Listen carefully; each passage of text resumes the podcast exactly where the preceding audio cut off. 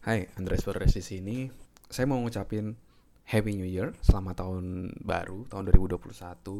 Semoga di tahun ini kita bisa jadi semakin jauh lebih baik dibandingkan tahun sebelumnya. Kita harus terus grow, kita harus terus bertumbuh gitu ya sebagai manusia. Dan semoga kita juga bisa memetik banyak pelajaran berharga di tahun 2020 yang membuat kita jadi semakin tangguh untuk di tahun 2021 ini.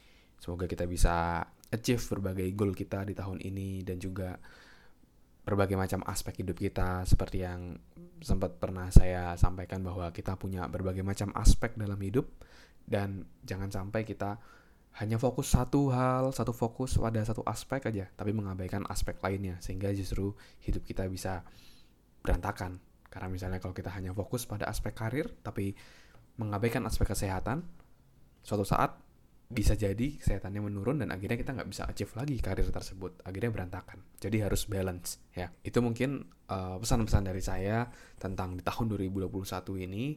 Semoga tahun ini kita jadi jauh lebih baik kita jauh lebih bertumbuh dan jadi jauh lebih sukses. Dan ingat tetap terus persisten sama goal kita tapi juga tetap fleksibel dengan cara untuk mencapainya